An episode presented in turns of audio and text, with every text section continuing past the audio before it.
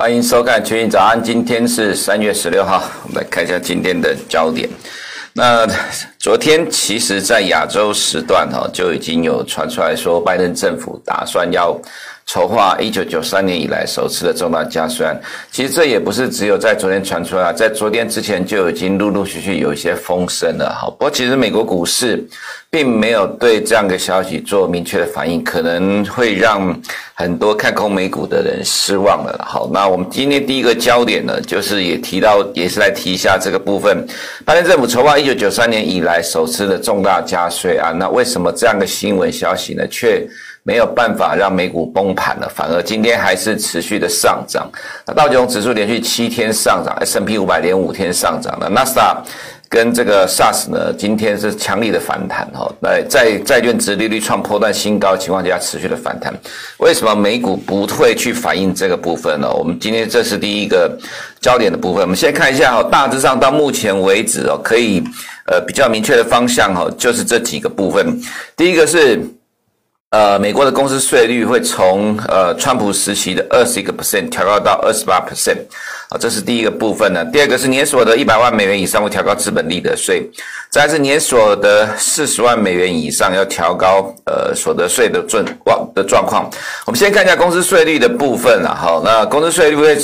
打算从现在的 21% 调高到 28%， 这中间大概是调高 7%。 为什么市场认为不会有什么太大的影响呢？今年S&P 500的企业获利成长大概高达 30% 以上 ,31% 到 32%。那其实在去年的第三季还是第四季的，如果以美国单季的企业获利来看啦，已经是创历史新高了，也就是说其实美国企业获利成长非常的强劲。那如果说今年的整体的企业获利成长是高达 30% 以上的话，减掉 7% 其实还有 21% 啊。其实对于美股投资人来讲其实一年有 20% 的企业获利成长都已经是非常的令人满意了。那当然如果回到未来就是看未来几年来看，假设明年回到比较正常的情况大概是15到 20% 的成长，再扣掉 7% 的话呢，大概还有10% 到 15% 之间的一个状况。其实这对于大部分的投资人来讲其实是还可以接受，这是第一个部分啦。那再来就是如果这个公司税率没有调整的话呢，那因为之前川普在2017年减税案，它的实施的期限是到2025年，所以其实到2025年之后，美国的这个公司税率就会自动恢复到原来的水准，大概高达 30% 以上。那所以其实美国的公司税率它并不是没有经历过高税率的阶段并不是说长期一直处于在低税率的情况。对美股投资人来讲，税率调高它顶多就是1年2年的积极的调整而已，它并不是长期的基本面的利空，所以公司税率的调高其实对于美股投资人来讲影响是相对上有限的所以并没有会如可能很多看空美股人觉得因为调高税率就要崩盘这样的状况发生再来就是年所得100万美元以上要调高资本利得税其实这也是影响不大，为什么呢？因为现在在美股投资人，如果以美国人来看本来就要课资本利得税。举个例子来说啦因为美国鼓励长期投资，如果1年之内频繁短线的交易的话，它也要课资本利得税。那资本利得税依个人的所得水准不一啦那就我的了解，像有投资人如果是在1年之内卖出持股的话他可能资本利得税就高达大概 30% 到 40%。那如果能够超1年以上再获利了结的话大概可能它的一个资本利得税会降到 20% 以下，所以在美国它本来就有资本利得税那只是说这样的对于100万美元收入以上的年所得以上的人调高资本利得税，它顶多只是在现有的税率之上再往上增加，所以这个其实影响上是有限。这可能对于台湾投资人觉得难以理解，因为台湾并没有资本利得税，只有股票交易税。那所以可能在台湾一实施资本利得税的情况之下，股市大概就动不了了，甚至可能会大崩盘。可是在美国早就已经有资本利得税了，依各个所得收入有不同的层级，还有依这个交易时间的长短也有不同的集聚的收入这个资本利得税。所以其实对美股投资人来讲的话，加税这个议题影响是有限的那再来就是年所得40万美元以上调高所得税的部分这个其实在之前美国很多的富豪，包括像 Bill Gates 或巴菲特等等都赞成富人税，可是其实年所得40万美元以上调高所得税的部分这个其实会影响到美国人的消费的意愿啊，所以这个部分会影响到可能是零售销售数据，但是在第一点、第二点的部分的话，其实对美国股市影响有限。再来就是。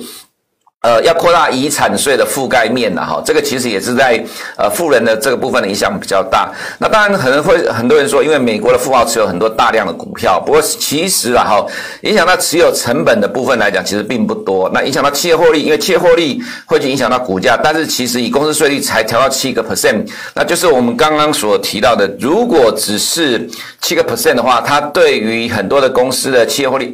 利来讲，它就是积极的调整，可能在今年获利衰退之后，明年又恢复成长，然后在未来1到2年再持续成长。只要这个税率维持一段时间不变的话，整个大方向上来讲，美国的企业获利还是持续维持稳定的成长的状态啦。好，这是在这几个税率来讲，其实对美国股市影响有限。再来呢，加税的部分啦，哈，其实要看各个项目名目不同啦。哈，那在于美国参议院的话，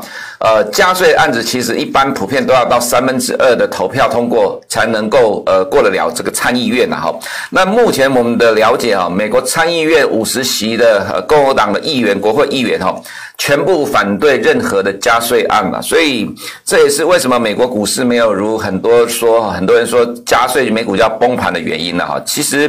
美股其实真的跟台湾人想的不太一样啦，所以其实对于投资人来讲，我们还是要好好的去深入了解这个加税案对于美股到底有什么样的一个真正的实质面的影响，其实影响是有限的哈。再来就是看到。其他对于美股相对上有利的部分是高盛再次调高2021年 GDP 成长率到 7%、哦、上个礼拜摩根士丹利调高到 7.3%。 那在今天的主要的这个内容里面，大部分都是提到说高盛调高今年第四季的 GDP 成长率到 8%、哦、那如果说以单季 8% 来看，是1951年以来到目前为止、哦、大概70年来第一次单季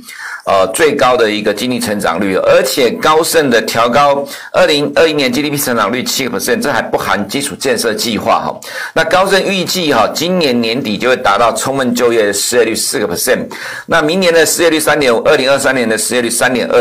那高盛有一点哈是力排众议，就是说他认为到2023年 Fed 的通膨指标核心 PCE 会来到 2.1%， 也就是说他的论点他的看法呢跟 Fed 一样，在未来3年美国并没有明显的通膨压力。那这个部分呢，我们在上周的时候大家有讨论过了哈。其实我们看法上，大致上至少我们觉得可能在今年之内了哈。今年之内美国的通膨压力应该是不大哈，那到了未来2年哈再看吧，边走边看，没有办法看到那么远。不过大致上我们认为说，因为从核心 PC 的组成来看的话，可能跟一般人市场期待的不一样哈。一般人都认为说，原物料上涨或者是食品价格上涨就会带来通膨，可是其实对于 Fed 的通膨指标，它是扣掉食品跟能源的上涨哈，所以我们之前有提过，除非铜铝镍连续的喷出大涨1年哈，它才会陆陆续续反映到房地产市场里面啊。那是不是说未来房地产市场景气热络才会造成租金的上涨呢？这其实还不一定哈。原因是因为近期的市场利率上升哈，其实美国房地产市场最近有点开始趋缓了，所以房地产市场稍微有点趋缓的情况之下，也有可能又会冲击到租金的收益啊。所以其实认为美国会有通膨大幅度通膨压力的，大部分都是看原物料价格，但其实跟 Fed 的通膨指标的内容其实差异性很大哈。这是我们在看到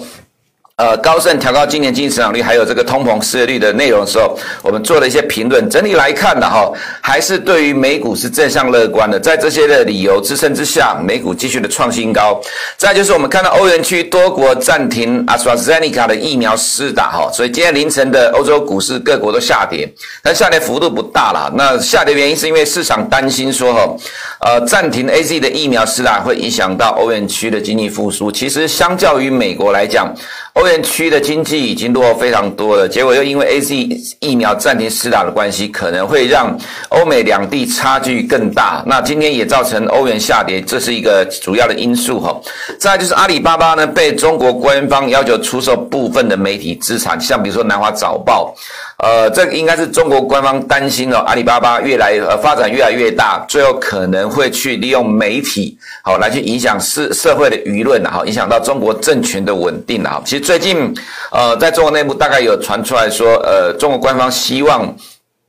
阿里巴巴去剥离部分的资产，而且要降低马云对于阿里巴巴的影响力啊。其实中国已经开始在高度的关注可能马云对于中国政权的影响了。所以这个其实我们认为我们昨天有提到说，在目前美中紧张关系升温的情况之下，中国官方又来严格的执行反垄断法，又来踹一脚，这看起来并不像官方在做多了反而是在做空的情况。所以昨天的像科技股指数又跌深圳创业板又跌了 4% 等一下在 A 股的部分我们会来探讨一下。再是今天高通缺货的效应联发科急单涌入了那这个其实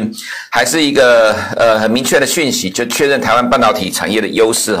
我们先看一下市场的部分，比特币今天跌了 6.4% 这是跌破6万整数关卡的震荡整理了，但是我们认为整个趋势上没有什么太大的改变了其实中长期加密货币还是社会的主轴啦，主流未来的主流。不过要留意的是我们可以看到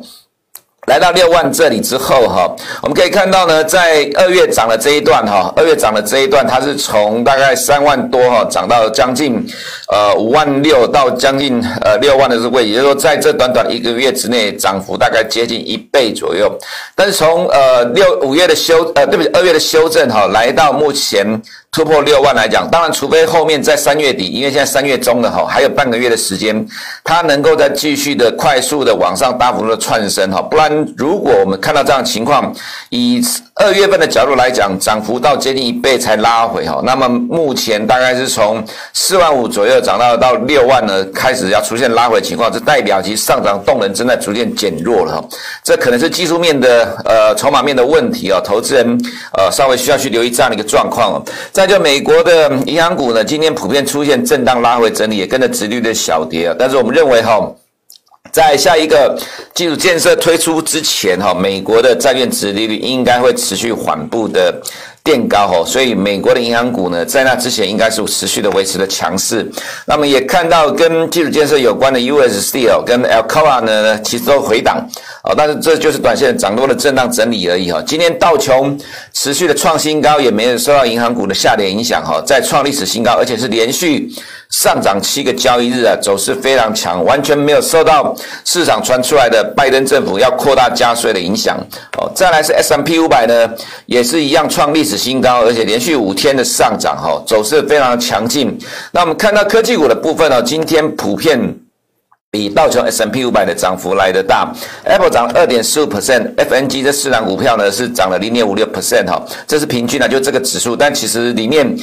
涨跌不一FB 涨幅比较大， Tesla 也涨了 2.05%。 我们看一下 NASDAQ 今天涨了 1.05% 这一波 NASDAQ 的低点是在3月5号的位置那3月5号在这个地方，当时候10年公债殖利率是 1.5661 那么到了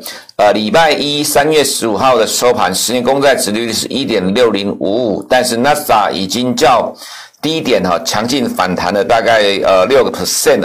所以其实我们可以看到呢现在的债券殖利率比3月5号还要来得更高，可是 NASDAQ 的走势已经脱离了3月5号低点持续的反弹，这就是我们一直在不断强调的市场会调整适应上升的殖利率啦那最终我们看到的道琼跟 S&P 500 创历史新高，那今天道琼跟 S&P 500 的上涨幅度不大了，反而是 NASDAQ 跟 SAS 的上涨幅度比较大。我们的看法是现在的 NASDAQ 跟 SAS 正在追赶落后的幅度，未来还是会跟着道琼跟 S&P 500 的脚步再创历史新高这是我们对于美股的看法。更何况我们在之前就已经探讨过过去的美股的状况，在殖利率上涨的阶段当中，不管是一年半或者是2年或者是4年的时间其实 NASDAQ 走势都是最强的道琼甚至有时候还是涨幅最小的一个指数所以其实对于美股的中长期来看除了说我们认为美股在2022年的期中选举之前是维持多头走势之外在未来科技股的走势会赶上道琼跟 S&P 500。那么在我们看到的10年公债殖利率的部分，今天跌了 1.18%， 这就如同前面刚刚说的现在的10年债殖利率的位置比3月5号的位置还要来得更高，但是 NASDAQ 已经没有再跌破底，反而是往上走高了所以影响变小了。那么10年债的殖利率呢，今天是因为欧债的上涨带动美债上涨，所以殖利率小幅的拉回哈。那美元指数今天小幅的上涨 0.17%， 欧元下跌了 0.2%， 就是反映刚刚所提到的这些问题哦。但是我们认为中期来看，美元还是会持续走升值的走势，这看法是没有改变的哈。那日元今天是持续的贬值，原油的话，短线涨多的震荡哈，在 OPEC 月报出来之后，虽然是利多，但是短线也没有什么跌了哈，也没有说利多出尽，就是高档横向的震荡。震荡完，我们觉得修正过大的乖离之后，还是会继续维持中期的基本面上升的趋势哈。黄金的部分小幅的反弹了哈，我们看到目前这个架构来看，看起来应该是在短线的震荡扩底，但这里不代表是一定是底部的完成啦，顶多就是短线的震荡。玉米的话，今天很重要的关键就是呢，从价格上的角度来讲了哈，今天涨了 1.95% 之外，其实在最近50天均线的震荡整理，看起来是成功的守住了50天均线。我们之前说这个整理哈，在50天均线这里呢很重要，如果能够守得住的话，大致上它可以从价格的运动的模式来看，还是可以守得住中期上涨的趋势哈。那当然，今年数据就是